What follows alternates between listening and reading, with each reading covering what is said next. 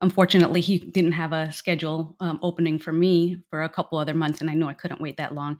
And I found another hernia specialist, uh, Dr. Yunis in Florida, who saved my life. Like he did the removal. Um, granted, it didn't alleviate the symptoms immediately, um, but I did notice a few changes. Like I was able to start eating again. I was able to stand up for more than a couple of minutes at a time.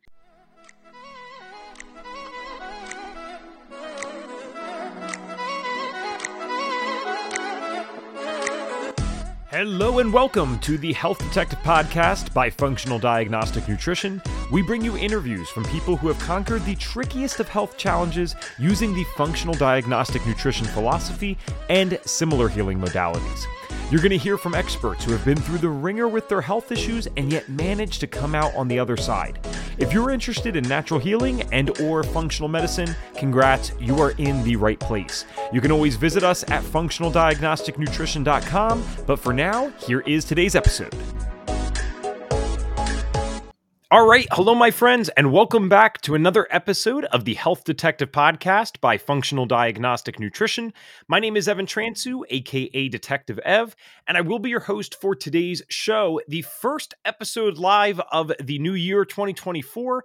And we are on episode number 298 of the Health Detective Podcast, which is absolutely crazy.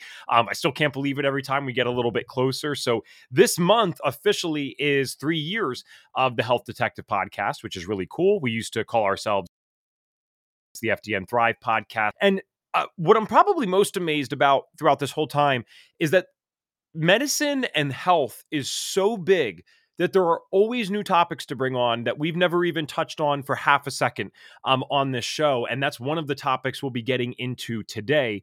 Before we get into that topic, though, with our guest, I wanted to shout out something that we have going on on January 18th. Um, we've been really surprised uh, in a positive way by how many people hop on live with us when we do these podcasts and we send the emails out to you guys.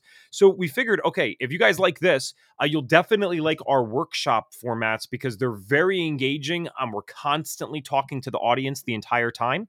So on January 18th, 2024, we have a stress and hormones workshop going down. We have done this one time before, and it was um it was awesome, but it was a little insane. We had it scheduled for 60 minutes. We ended up getting off two and a half hours in. And that was not because we wanted to stay on for two and a half hours. It was because uh, you guys were awesome asking questions and engaging. So it was really fun. I can't promise two and a half hours again, uh, but I do promise that it'll be a lot of fun. So again, that's January 18th, 4 p.m. PST, 7 p.m. EST. I have a link for you below here. It's actually going to be on the screen, and you can get yourself registered there. Um, we'll probably be able to put this in the YouTube and Facebook comments as well. I have my friend Tracy uh, in the background here. And Tracy, maybe I don't think I can post it directly to YouTube and Facebook. So if you could do that just when you get a chance, uh, that would be great. So January 18th, 4 p.m. PST, 7 p.m. EST. Now, with that said, it's time to dive into the topic of today, which is going to be mesh implant illness. And you know that we always touch on other things as well, but this one is something that just came um, across my table, if you will, for the first time ever. And then lo and behold, uh, that's just how things work. Three days later, I get the bio for Dr. Sharon Surita, and I realize that's what we're going to be talking about today. So, Dr. Sharon Surita is a certified functional diagnostic nutrition practitioner and triumphant, uh, triumphant chronic illness warrior. Her passion for holistic well being is shaped by her personal four year journey to overcome challenges with dysautonomia and complications from a hernia mesh implant. Armed with a doctoral degree in environmental engineering from Florida International University, Sharon's expertise in air, water quality, and environmental health risks linked to chemical and mold exposures enables her to craft personalized strategies uh, using a holistic approach. She develops bio individual protocols that have been used successfully to eliminate hidden stressors in the body and remove environmental toxicants, uh, thereby improving the lives of her clients. Dr. Sharon, welcome to the show. It's great to meet you. Great to be here. I appreciate you so much. I love all of the information you're putting out there. So I applaud all of your efforts in the functional health space. Yeah, and what a cool background today. Um, really interesting mix of credentials to come on FDN. And so when people call us and they say, "Who does FDN?" and I'm always like, "Well, kind of everyone, uh, right? This is a career path that picks us. We don't necessarily pick it. Uh, this is what I mean, guys. So we have environmental engineering doctorate today, uh, now becoming FDN and, and doing the good work. So we want to focus a lot today. We discussed off air about what people can do, the action steps. But of course, just as the bio uh, told us, everyone that gets into this usually has a personal health story. So we want to spend some time on that in the beginning. And um, if you do listen, like you said, you know that my first question that I always ask is when did your health symptoms start and what did they look like at the time? Right. And I can tell you exactly the day that it began. It was November 6, 2019. So it's been quite a while of, of kind of managing this situation. And mine actually happened from a hernia mesh implant or the actual surgery itself and I'll talk a little bit more about, you know, how it kind of came to play. But essentially, I went in for this hernia repair that's supposed to be routine. I found a general surgeon. I had multiple opinions, which is always recommended, but sometimes we don't even know that a general surgeon might not be the best fit for the specific type of surgery. So there are hernia specialists out there that for anyone who is looking at this um, this type of procedure, and they want to look at their options, whether it be a tissue repair, a mesh repair, or whatever, definitely look for a hernia specialist rather than just a general surgeon. But going back to my story, when I got the surgery, I had already gone to maybe two or three mm-hmm. consultations. And I was adamant against synthetic mesh. So, synthetic mesh is the one that probably people hear about in the lawsuits. They know that there's been issues with more the chronic pain situation happening uh, mesh migration, bowel perforation, all, all that kind of stuff because of the proximity of where the mesh is placed. And normally they will put it in, um, well, not normally, but depending on the case, they can either put it in laparoscopically, robotically, or they do open incision. So in my case, because of the type of hernia that I had, they did a they did an open surgery and they placed the mesh actually in the retrorectus space, so it's between the muscle layers and it's it's pretty invasive. They don't tell you how invasive it's going to be, but it was pretty invasive. I had an incision from hip to hip, Mm. and I did opt to have a plastic surgeon in house as well to help, you know, guide what a, a good aesthetic outcome, preferably. But now, in hindsight, that's the least of my concerns because I had to battle years of the chronic pain and the symptoms that began immediately. So um, for many people who do experience implant illness, mesh implant illness is the one specifically that I dealt with. You know, there could be breast implant illness, it can be um, like hip replacement, joint replacements, anything like that can cause similar reaction. And we can we label it in common terms foreign body reaction. Um, it's been referred to as ASIA syndrome. So that is like an autoimmune inflammatory um, syndrome induced by adjuvants. That's what the acronym is for.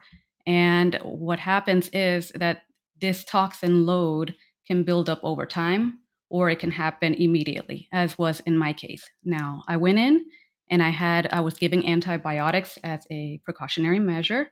Um, I was also given painkillers, pretty extreme painkillers. And, you know, as soon as I woke up from surgery, the nausea hit me. Mm. And they're like, okay, that's normal. That's normal coming out. But it did not stop. And I had um, chronic fatigue I started experiencing syncope, which was never never happened to me before. And I remember day three, I had home health nurse coming in. On day three, I started having severe tachycardia, um, again syncope episodes. I could not eat. I lost my ability to eat, and not so much because of nausea, but just the um, like a food aversion, such a severe food aversion. I didn't want to eat food. I couldn't smell it. If I smelled an odor, um, anything cooking, fragrances, I would immediately begin vomiting, for lack of a better term. And then we know antibiotics do a number on the GI tract. So um, I was having issues with that. So um, within a month's time, I lost maybe 30 or 40 pounds. I was not able to move very well, so mostly bedbound. And that continued for, for months. And Wow. so I was starting to lose hope um, that there was any chance of recovery. You know, by month two, I started joining these support groups and I learned about mesh implant illness. Um, I learned about the surgeons that that specialize in this, and, and I want to talk about a study in a little while that brings that to light and how people can participate in the study. But you know, after two or three months, I did find a surgeon who, you know, rather than gaslight me, as I, I I went through probably 20 or so different specialists. Uh, You can name it cardiologist, uh, rheumatologist, gastroenterologist, and numerous scans, blood work. things like that. There was not not anything that was indicative of Mm. disease. So I just kept going around this circle and, and at a point like begging for help essentially. And um, I did find a surgeon, flew all the way to Cleveland, Ohio. I'm, I'm in Florida, and at that time I was in South Florida. So we made the trek to Cleveland, and I was validated by a surgeon, um, Dr. Krpata. And he was the first surgeon. Mind you, I, I saw multiple surgeons too because I knew that this was an issue. Um, he was the first one that told me we can remove the mesh. You have a 50 chance, 50% chance of uh, a reoccurrence, and it might not alleviate the symptoms. But at that stage of my life, I was like, I'll take that chance. And um, unfortunately, he didn't have a schedule um, opening for me for a couple other months, and I knew I couldn't wait that long. And I found another hernia specialist, uh, Dr. Yunis in Florida, who saved my life. Like he did the removal. Um, granted, it didn't alleviate the symptoms immediately, um, but I did notice a few Mhm. changes. Like I was able to start eating again. I was able to stand up for more than a couple of minutes at a time, and um, then I had to learn. Uh, it took me two or three years about functional medicine, functional health space, and things that I could do to nurture my body and, and eliminate toxicity and things like that. Yeah. Wow. Okay. Well, there's a lot to unpack here. One thing I have to ask is I if I don't know it, I, I always assume I hope someone else doesn't know it. You mentioned um a word syncope. I haven't heard that. What does that mean? Oh, it's lightheadedness, Oh, and well, you can have pre-syncope, so it's lightheadedness upon standing. In my case, um, you've probably heard of POTS, yes. postural orthostatic tachycardia. Um, so, and then there's orthostatic hypotension. I am diagnosed with that now. So, anytime I stand up, if I don't allow my blood pressure to elevate, I could potentially pass Mm, out. so, so that's another thing that you have to kind of work your lifestyle, and as you're working at rebalancing, some of those things take a lot longer to taper down but in comparison to where I was even last year, my functionality is a 1,000 times better. You know, I was bedbound for a time, and now I'm, you know, I'm I'm making progress, we'll say. Sure. Okay. So, well, thank you for that answer. Now, rewinding a little bit, one of the things that you mentioned in the beginning is the mesh implant, the synthetic mesh implants. This is the ones that you hear all the lawsuits about. Um, I'm Mhm. always, I I hope this is a good thing. Maybe this is why our show works. I hope people appreciate this. I never, I always want to expose my ignorance. When I, I when I really don't know something, I always share it. And I've never heard of lawsuits about this. In fact, again, I was telling you off air. I'll, I'll bring it up here so the audience understands what I was getting at uh, not only did I not hear about the lawsuits, I never knew that this was even an issue whatsoever until my friend, coincidentally, three days before looking at your bio uh, to set this up for this podcast, came to me and again, super healthy guy. Uh, he's just someone that has never, I never even seen him with a cold. Like he's just vibrantly healthy, always has been ever since he was a kid. And he had a hernia and he got this mesh and he was telling me about this uh, when he was home for Christmas break, basically. And so we're chatting, and he's like, Do you know anything about this? I'm like, I've never heard of this once. And the way he describes it, because he's overall doing okay, thank God, but he describes it almost like as one half of his body he feels like is like slumping down almost or just weak. That's that's what he described to me. And I said, Okay, dude, I, I've never heard about that, but I can ask in AFDNP for you. I could ask in our groups. And he's like, All right, cool, I'll get some questions together, and then uh, you beat me to it, right? But with coming on with this. So um, I guess this is happening to much more people than we think, especially with the lawsuits. And if that's happening, what is the? I, I always like to try to get the Western medicine perspective, even if I don't agree with it. It's good to understand why they're doing it. If lawsuits are happening, if people are getting sick like you, and it's not like you're some crazy hippie out here, you are a very well versed, intelligent person with credentials showing people what happened to you. Why are they still doing this? What is the advantage to Mhm. Western medicine of using this synthetic mesh? Absolutely. So it is the gold standard in surgery. Um, a lot of people will require some type of bridge because of the severity of their hernias. Um, there's small umbilical hernias that can be now that can be repair, repaired like diastasis recti, which is just muscle repair, and that I didn't know in the past. Like, had I known, that's the avenue I would have went. But for many hernias, um, you know, there's there's a high chance of failure. So they have these different types of mesh that they're using Polypropylene is is plastic, like, these are mostly made out of plastic and and other materials, but polypropylene is the one that is most often used. I don't know what the statistics are. I wanna say maybe 70% of the time or something like that. Um, polyester is used as well. Another both of these are plastic derivatives of the petroleum industry. So I in my head as an environmental engineer, I should have made that that correlation before going forward with surgery, but it I was adamant about getting the biologic mesh. That is what I I chose, like, the least amount of potential reactions with that, but it's also a higher chance of failure. So for those people who have significant, uh, you know, separation in the abdominal wall or have larger or recurring hernias, then mesh might be the only way they can actually bridge that and, and hold it together to prevent additional adhesions from forming. You know, you can imagine the multiple surgeries, it's more complex and more chances of having issues with the internal organs. So yeah, so um, they have, like I said, polypropylene, they have polyester, um, they use cadaver tissue, they use porcine tissue, and the biologic mesh, again, they're doing more research on all of this. Um, the one that they use specifically in me is called Phasix, and it, I believe it was introduced in about 2015 for the abdominal wall. It's been used in suture material for a long time. So it lasts a little bit longer than biologic mesh, but um, it's supposed to be absorbed within 18 months to you know 24 months. And um, ironically, I've met a lot of people who three years out, no degradation. It's still intact when they have it removed.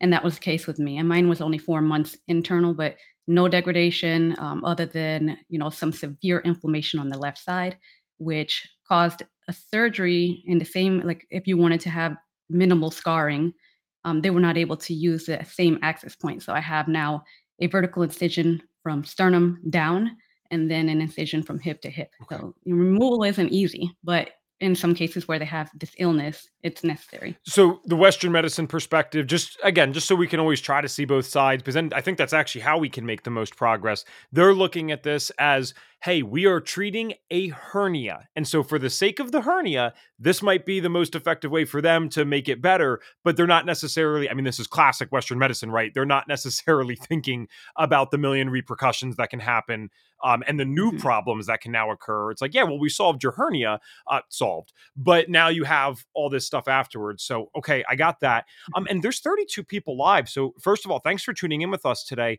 Uh, but I'm curious as well because this is such a specific topic. We're talking about mesh implant illness, and it's it's newer to me. So, if you're on here today, uh, one, feel free to ask any questions. I'm totally open to that, especially with this podcast.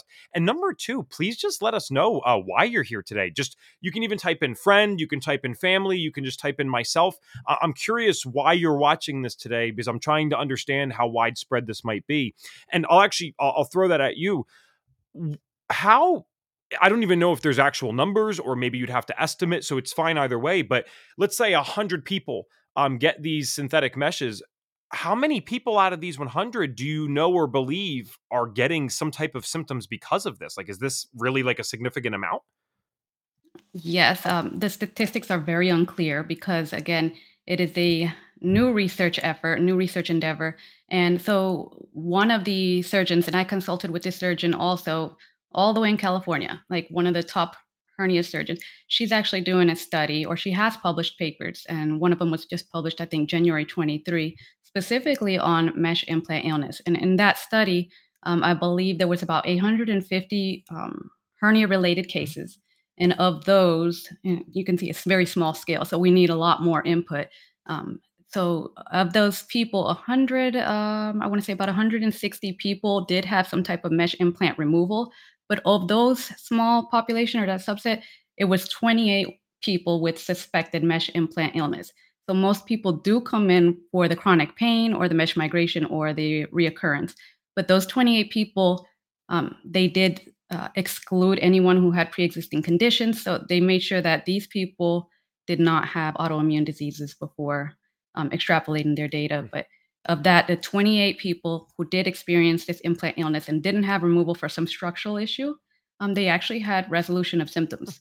Like for, uh, I want to say, short term, even within the month, I believe it was about 68%. And then long term, resolution of these symptoms, which anyone will take any improvement, um, there were 65% or so that did have complete resolution. Wow. Okay. And that is, is Dr. Shirin Towfigh in Beverly Hills Hernia Center.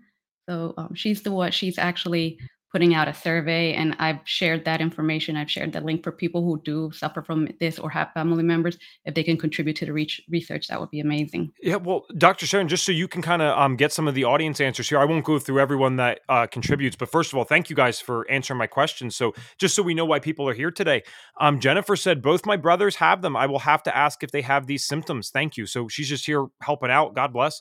Um, Nicole said, "I'm so happy you're doing this. My dad has been suffering from nausea, fatigue, dizziness." Dizziness all happened after his surgery too. Thanks for hopping on, Nicole. Um, Cheryl actually, no, Cheryl said never heard of it. Just, just here to learn. Classic FDN fashion. Cheryl's at FDN.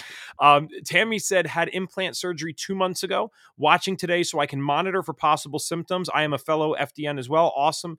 Um, mm. Elaine says a friend had two hernia surgeries with mesh. Don't know if he has a specific problem with it, but he has other autoimmune issues that might be related. Need more info about this issue. Thanks for this. And, and there's a couple more here, but like, wow. Okay, so uh, first of all, you guys are amazing people. If you're just hopping on for someone else, um, how cool must that feel to be the person that might be struggling right now and they have someone in their life that's taking the time out of their friday to get on a podcast so that you can learn for them uh, that's they're very lucky to have you in their life first of all. Um, one thing i wanted to ask because i'm looking at my friend casey and he had this surgery years ago and is just starting to correlate this and again if you asked casey um, hey, Casey, how do you feel most of the time? Casey would say, oh, I feel great. I'm, I'm doing okay. And then we have your case where immediately, we're talking like waking up after surgery, the symptoms began. Um, so is it I guess for the people that do suffer with symptoms of this, from what you know, is it more common to have something, you know, that subtly builds over time? Or do a lot of people wake up like you and they're like, holy crap, like w- what just happened? Like it hits them pretty hard. Like where does, where do most people fall, do you think? I think in the in the former. So I, I think that it does take time for it to kind of accumulate in the body and just you know you mesh not mesh yeah mesh is designed to cause inflammation to cause tissue regrowth. So that's what it's intended to do but it becomes chronic and that kind of infiltrates the body. Um, you think nothing is intact or nothing even the things that are said to be inert is going to degrade in the body slowly over time. That's proven. That's um, you can't deny that.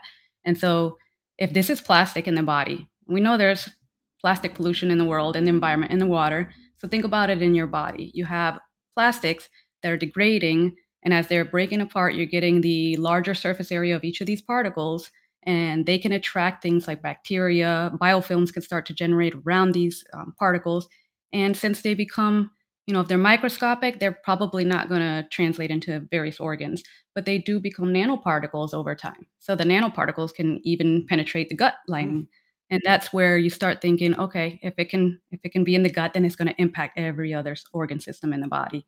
So in in my research, I'm really honing in on the fact that not only is is the mesh not as inert as it was thought to be, or you know, if you can study it in vitro or whatever, but it's it's supposed to be in the human body 20 years 30 years you know sometimes you have a, a mesh replacement. And as this is degrading um, you don't understand that you're not only having toxicity from the inside you have toxicity coming at you from the outside world. And so these people who are experiencing it later on maybe they just overloaded at this point. Their bucket is completely full and can no longer detox correctly. Okay. So i think what's even kind of scarier here is if a lot of people are having these subtle things that build up over time uh, they might not be connecting at all that this correlates with their surgery, right? So now we have people running around. The doctors don't know about this necessarily. I mean, some of these comments are, are very uh, I appreciate you guys being honest. It's just very sad to hear because this sounds like a classic thing, like very similar to autoimmune disease um, in general, where people are invalidated. Um, and of course, the average person isn't educated in this stuff. So when you go to the doctor and the doctor tells you XYZ thing is impossible, 95% of us take that at face value because quite frankly, that's that's the appropriate thing to do. Um, in a certain sense. Like, yeah, why would they, why would I know more than them? um, about what's going on. Now, I always believe we know more about our own bodies. I think there is a time and place. We, we need these advanced um, scientists and all these things like studying stuff for us. But still, if, if you know something's going on in your own body, I, don't care what papers you have. No one can tell me differently because I've had times where I was invalidated. Uh, my mom certainly had times when she was invalidated, and she was right she knew something was wrong and they didn't catch it. So uh, always trust your gut with that type of stuff.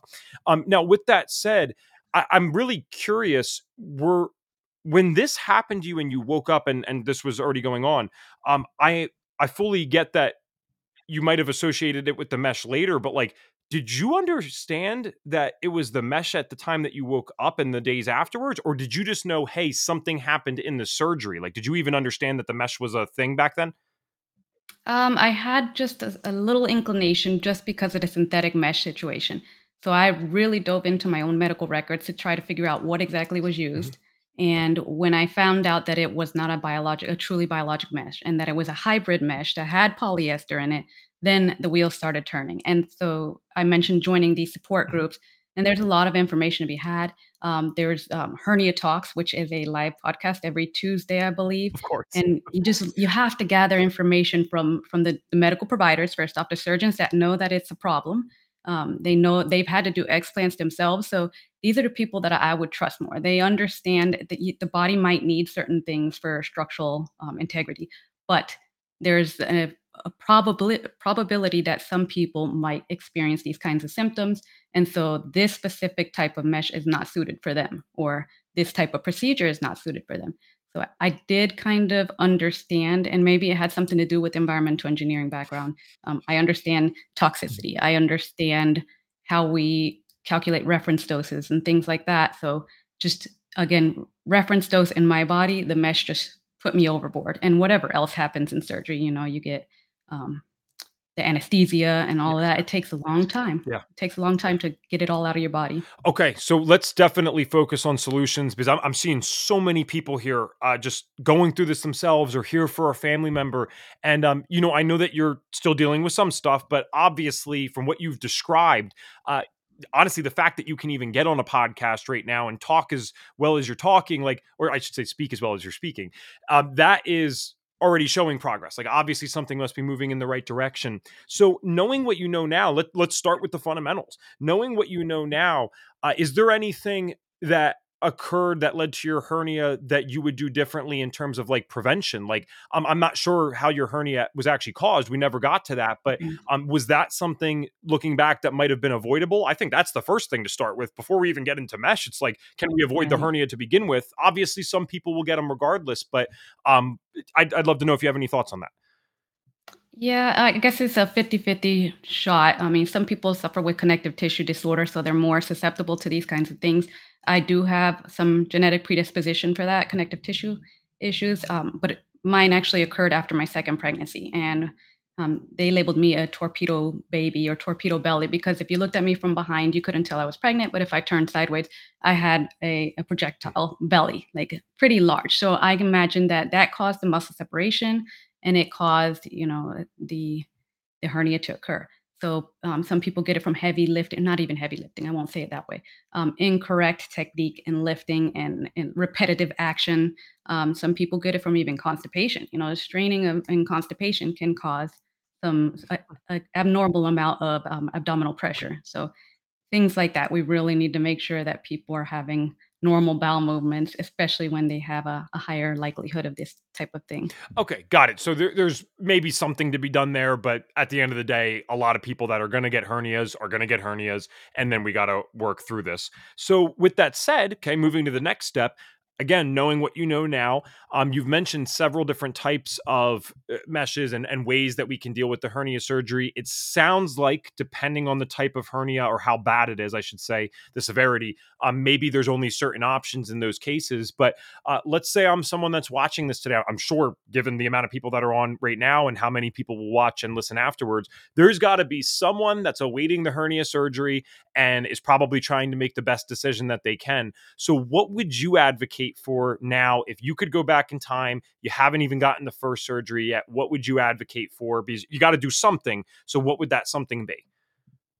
Yeah, in the meantime, while you're waiting, you can do things to kind of support the abdomen. Um, definitely wear a binder and things like that. Um, you need to reach out to a hernia specialist. If I could go back and do it all again, you know, I've I've spent a lot of money just trying to recover functionality versus paying for a surgeon out of pocket. I probably would have been better off even out of pocket paying it for a general surgeon, a plastic surgeon. Um, for people with umbilical hernias, they can have abdominal wall reconstruction rather than just having a general a general surgeon perform a surgery with mesh. Um, you definitely have to advocate for yourself. Uh, you have to look at your own history and think about, you know, maybe you have some symptoms that you haven't connected, or maybe you've been brushing things off. You have, you know, you're feeling very fatigued lately, or you're feeling like your digestion is not operational and um, maybe some hormonal imbalances. So you start thinking about all these things are already stressors on the body. Imagine having a surgery where it's not just recovery. You're not repairing just a wound, but it's going to be a chronic stressor in your body having a permanent or semi-permanent um, prosthetic device in your body. So definitely advocate, see if there are other options in terms of doing a tissue-based repair. And if not, then look for what you have to work with your surgeon, of course, to see what the best fit is for you and your particular case. Okay, fair enough. So then the next phase, right, which is probably the boat that most of the people that would watch or listen to this are going to fall in.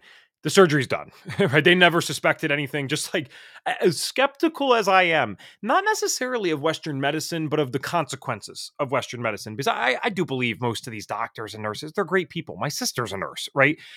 They don't they're in the same system that we're subjected to when we go through western medicine these are the same people that would also get the hernia surgeries in this way um, and, and, they wouldn't know any better necessarily so with that said though um, we're kind of we're left in the dark afterwards. Like we got to do our own thing. We got to really truly advocate for ourselves. So let's say the surgery's done. People had no idea what the risk factor even was. Um, I certainly wouldn't have known that. And now they have the symptoms. Now they're dealing with it. Um, it does sound like there's some options to perhaps you know get some or all of it removed. Uh, but there's also other things that you've clearly done. I mean, you ended up becoming an FDN practitioner. So uh, I'd eventually love to get to like how you chose FDN and why FDN. Um, but what are some of the things that people can do if, if they're in a, the same boat as you, like, or that you were in? Hey, I already got it and I, and I don't feel good. What are the next steps for people like that? Mhm, especially for those who may not be able to get the removal, but I I think that there's a good possibility of having removal if that's really the case. But we you know, you asked the question about what brought me to FDN, and it was really looking at the holistic approach and looking at the 5 pillars that we that we do. So, in my case and in some of the cases of people that I work with, we really tackle the diet. We we tackle that in specific to make sure that we're not eating things that can be triggering more sensitivities or more inflammation in the body. So we look at um, the metabolic type. So I didn't know. Um, I actually worked with a nutritionist, Mary Ruddick. I didn't know why I was doing better when I transitioned to the GAPS diet, and GAPS diet is, is really good to tame inflammation. Another one, Wahls protocol, very good um, for people with autoimmune disorders. But what it is is that I had eliminated fat from my diet. And needless to say, that was the wrong way to go because the first year, the second year, the third year, even, I was not improving. So I had eliminated fat. I was not eating enough protein. And these are the things that your body needs for hormone um, growth, hormone repair, and for um, muscle synthesis, for instance. Uh, I, I was wasting. I was not moving. I was not um, exercising. I used to exercise a lot. Like, um, like I was uh, running three miles the day before the surgery. And um, I used to bench press and squat 225. Like I was really active. So you stop moving, you stop sweating, and movement is life. Like I've, I've heard that from some of the people I've spoken to. Without movement, you don't have movement through your lymph system to help with detoxification pathways. Um, you you really we have the five mechanisms. Well, men have four mechanisms of elimination. So, but women have an extra one. we have um, respiration, um, defecation, urination, uh, sweating, and then women have menstruation. Mm. So we want to capitalize on all of those processes to get elimination of any toxins that are coming in our body in whatever manner we can. So you really want to focus in on the detox and in the diet, as I mentioned. Sure. I want to um, go back to some of these comments for a second because they kind of slowed down. So I, would love to just uh, really thank you guys for engaging with us here. Um, Nicole had did a follow up saying no doc will take him seriously, and this is for her dad, I believe. And he's seen an array of docs. They've worked all the labs and nothing. Um, Healing Hands PT said you can't get research because doctors say it is impossible. Um, I've definitely heard of a lot of things like that. Right? It seems like stuff's maybe progressing in the right direction, but I'm sure that progress is slow. Um, I got very ill. This same person. I got very ill from mesh. I was told I was crazy. I was told, but multiple doctors, or by multiple doctors, it could never be removed. Uh, mesh almost killed me, is what she said. Wow. Um, mm-hmm. Scott Shortmeyer, and wow, you were tracking all the FDNs today. A good friend's wife has had years of issues, had many surgeries and um, autoimmune issues, chronic misery. Wow. Um, Dawn says, My sister had hernia repair 20 plus years ago and now has unregulated HP. Um, my dad had hernia repair surgery in 2017. Not sure about his symptoms. My mom just had a mesh bladder repair surgery um, in October. So I, I guess uh, another really good point here is I labeled the title mesh implant illness for a reason. We've been talking about hernias, but there are other surgeries that can lead to mm-hmm. mesh being implanted, correct? Right. Okay. So as you just read in the bladder and the pelvic region, they have all kinds of mesh to to support the reproductive organs and things like that. Wow. Okay. Uh, Tammy, we'll get to your question. Last couple here. Uh, Lisa, so you even attracted our accountant today for FDN, which is an amazing thing. Uh, Lisa said, I have a pigskin mesh in my abdomen for a transplant 10 years ago. Four revisions. It's still very painful and it's hard to eat. Oh my gosh. I didn't know that, Lisa. Um, and Joe said the gaslighting is horrible. My second time dealing with a reaction and all that goes with it. Um, so go into Tammy's question. So again, that we can stay, you know, productive and positive with this. Um, Tammy said, if someone did a regular detox, do you think it could help? So um, that seems a, a, little vague. I don't know what regular detox means, but I'm sure you know mm-hmm. how we can go with that question. So um, how would you answer that if someone did a regular detox? Do you think it could help? So detox in general is always going to be a good thing because, like I said, we're exposed to so many um, environmental toxicants. We have a lot of air pollution. Our water, if you if you take a look, um, your municipality, you can read the reports, and and you know it meets the standard, the government standard, but it doesn't eliminate all of the things like pharmaceuticals. Um, you still have some high lead concentrations, and again, microplastics going in there. So you want to think detox as part of life. Like it's not something you do one time and that's it, or once every month. You got to do it continuously. So some of the things that people can can do, and it might not sound like it correlates, but we want to be in tune with earth. So I always do grounding. I make sure that I do grounding and that um, ion transfer with the earth, bare feet. I try to do that every day. Um, I recommend to the people that I'm working with, it's um, you know, if you can get in an infrared sauna, do some red light therapy, get the sweating happening, have the the red light really, and you probably can tell me more, tell the audience more about red light therapy, um, but um, have that cellular movement happening. And so those are two of my favorite things. Castor oil packs for the liver. We want to try to detox the liver as much as possible because that's our, our filtration mechanism, the, the liver and the kidneys. So castor oil packs on the liver, you can do that very simply at home every day, even. Um, what are some other things that we like? Uh, in terms of detox, you want to have purified water. Um, I like reverse osmosis, and then you can re-add some trace minerals to make sure you're not depleted. Um, yeah, I, I think those are the main ones in terms of diet. Of course, you want to have organic food as much as possible. If you can't, I mean, I know it's pricey, so sometimes it's hone in on the dirty dozen and the clean 15. So you can you can decide which which foods you want to invest more in and definitely look at the, the type of foods you're consuming the diet your vitamin deficiencies um, in terms of detox you need to be nutritionally balanced to be able to push things through. Um, and and yeah we talked about making sure to have that bowel movement and sweating every day movement. Uh, i'm thinking yeah those are uh, dry brushing is another one that's very simple to do at home if you do dry brushing daily. Excellent um, I want to move a little bit, and this will still be helpful for people, but I want to move in specifically to um, how you're now like doing this as work because you know it's not like your career uh, was a bad one beforehand, right? Like that's a very good career. That's something many people would aspire to and be like, okay, I'm solid with this. This is what I'll do till retirement. Um, and this has had such a profound impact on your life that not only did you go through FDN, but you decide, hey, I want to help other people. Um, and I'm I am curious, when did you make the decision? Because I don't know if it was before or after, or even possibly during FDN. When did you make the decision that you wanted to do this as work? Because we have um, way more people that deal with these things and then thank God do eventually overcome them, but they still go back to their normal jobs or the thing that they originally went to college for. Um, so I'm curious, when did you decide, no, no, no, I want to go do this and actually help other people with it?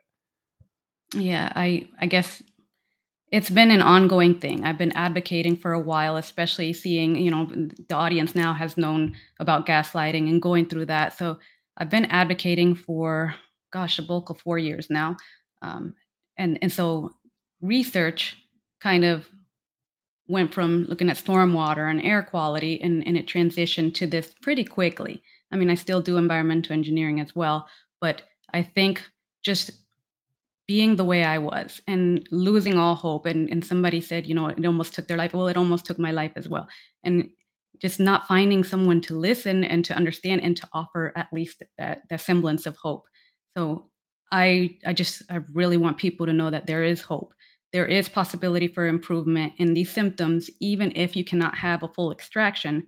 You know, you can tip the tip the needle or tip the um, I can't think of the the phrase right now, but you can definitely make progress in your functionality. Um, I, there's one thing I didn't mention through through my surgeries. I did have abdominal wall denervation, and for people who they either have heard of it or not, but it's basically nerve damage in the abdomen. So essentially, I have no muscle on the left side of my abdomen. I wear a binder 24 7 to support. But even with that, I've gotten my some mobility back. Um, I'm able to walk, um, you know, fairly decent distance. I use mobility aids for longer, but there's function, and so that's that's what I want to really push uh, along to our audience here today. And and I help my clients really you know if they they've tried everything they've seen multiple specialists and they've received multiple prescriptions but they're actually going in a negative direction so there's a way to kind of tip that scale Awesome. Um, we have uh, just some more cool stuff. I want to share this for uh, Paula here because she's helping people. So, Paula said she is a campaigner, patient, and advocate for rectopexy, rectopexy, bowel mesh victims, hernia mesh victims, and vaginal mesh victims. And then, even cooler, um, she runs a Facebook support group that supports and gives info for all mesh patients with complications. Our group is called Rectopexy Mesh uh, Victims and Support. Paula, thank you so much. I'll leave that up for a few moments um, while we continue the conversation here uh, we just we just have really endless uh, comments coming in of these different stories. So I'm uh, very sorry to hear that you guys are going through this, but thank God we're doing this conversation today. Um, and then you get to meet someone like Dr. Sharon. So uh, have you?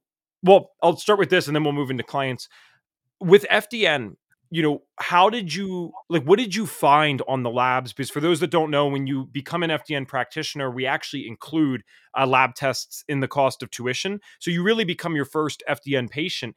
And I'm like wondering what the heck were on those things after you've been through all this. So I'm sure you found healing opportunities and things to work on. hmm Um, what were those? Like, what did you find on the labs that were significant?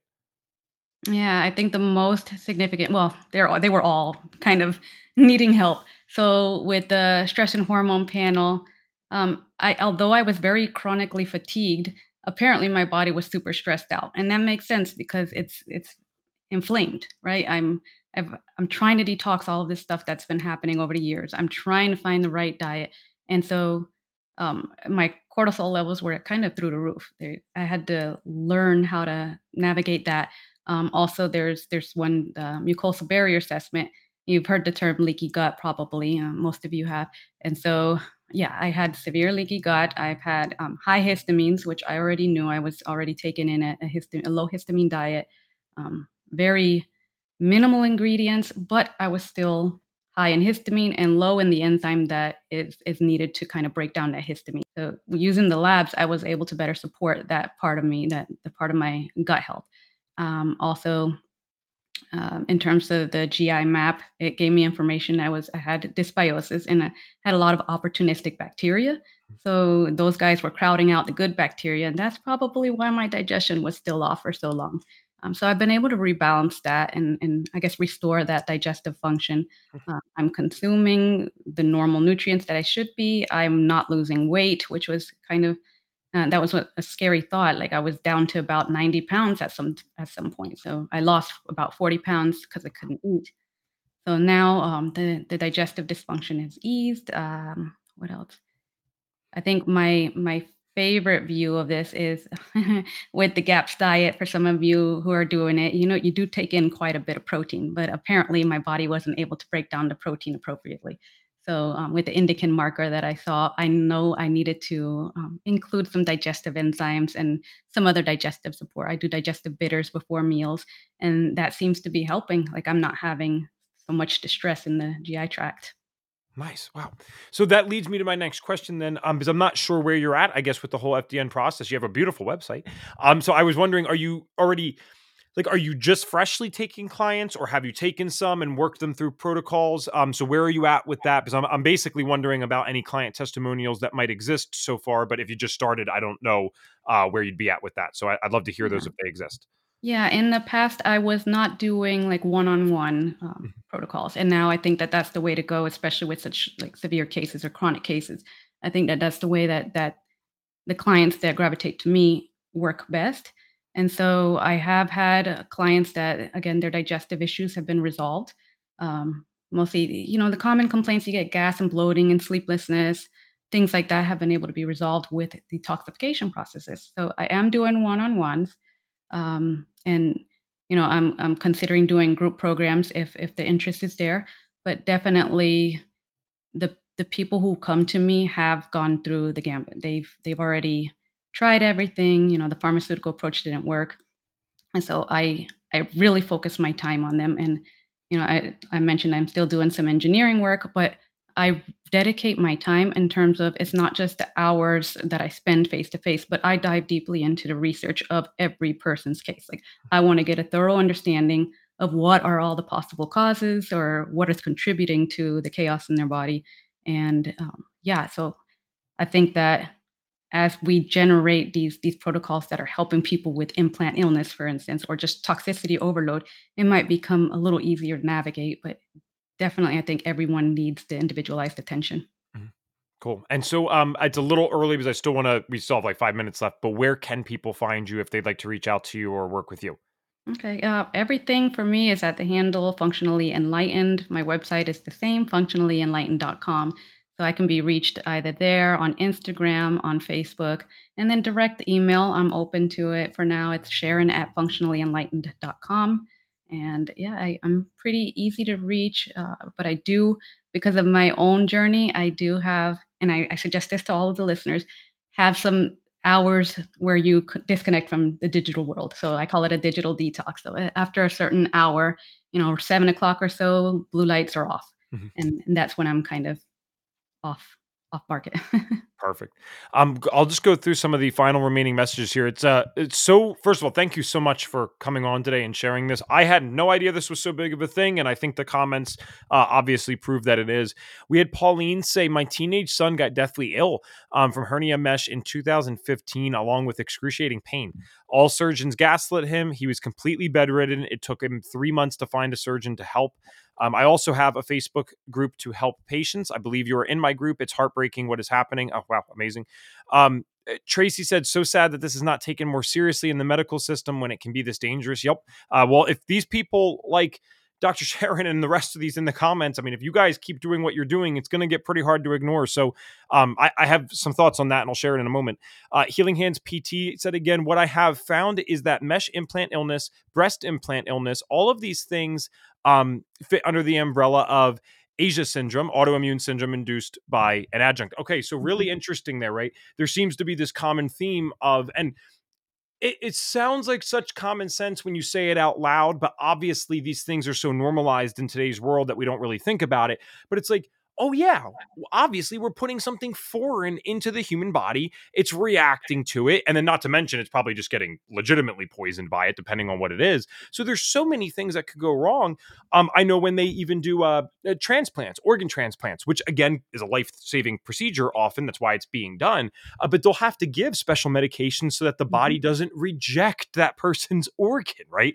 Um, so it, it's a really tricky situation because with the exception of, I suppose, breast implants, I I, I don't want to sound ignorant. I'm imagining that other than maybe in a case of cancer, and not that it would be a necessity then, but I could understand why someone would uh, deal with a cancer and then what breast um, implants. I understand that. Most of the time, that's a choice. All these other things are, are kind of like you need to do something about the hernia. You need to do something about the bladder thing that the person mentioned earlier. Like these are not avoidable things per se. And so it's just the education, I guess, needs to be spread um, to help people navigate this and know what to do if something does happen, or uh, like you said, Dr. Sharon, how we can approach this in the most safe way possible uh, while we're going through these surgeries and afterwards. Um, okay. and even before. Yeah, definitely Yes. before you can prepare for it by by doing the best for your body. Yeah, absolutely. Um, a lot. I want to share one more Facebook group just to uh, hear you guys go. Um, this person runs a Facebook group called ASIA Syndrome. Thank you guys for what, what you're doing here. Absolutely amazing. Uh, very amazing stuff. So we shared where people can find you. Uh, this is probably you know something that we'll have to circle back on in a few months, uh, maybe you know five six months down the road if you don't mind, because I feel like we're just getting to the surface of some of this stuff. Um, I want to make sure because we ended up engaging with the audience more than I typically would in a podcast, which is wonderful. Um, but you're also the guest, and so I want to say for the last several minutes here, is there anything else that for a first episode you wanted to make sure absolutely got shared today, whether it's you know the stuff beforehand, the stuff during surgery, the stuff afterwards. Um, is there anything else that you really wanted to get out today to let people know about when it comes to these mesh implants? I think it's important to work if you're not very familiar with your own nutrition and you know you've been eating the SAD diet, a standard American diet. It's important to try to find someone to work with you before surgery to try to get the best nutrition in you and to allow your your body at least a chance to repair restore as best it can.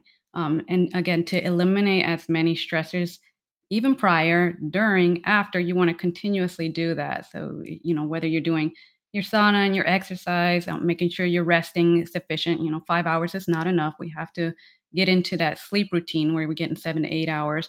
And these are things that you can do without having to go outside. You know, you can just incorporate these things into your life as you gear up for this surgery. Um, seek a hernia specialist if it's that, or um, if it's if it's a reproductive tract and you you have to find a gynecological specialist or a urologist that is open to trying to look at tissue repair or tissue based repair and and really find somebody that you're trusting don't don't let someone um, not only gaslight, but if someone has bad bedside manner, you know that I chose the surgeon that didn't have the best bedside manner, and I should have known. Like that's something you want to be comfortable with the surgeon so that you know afterwards that they're going to support you correctly, and then just continue with with detox and the healthiest lifestyle that you can.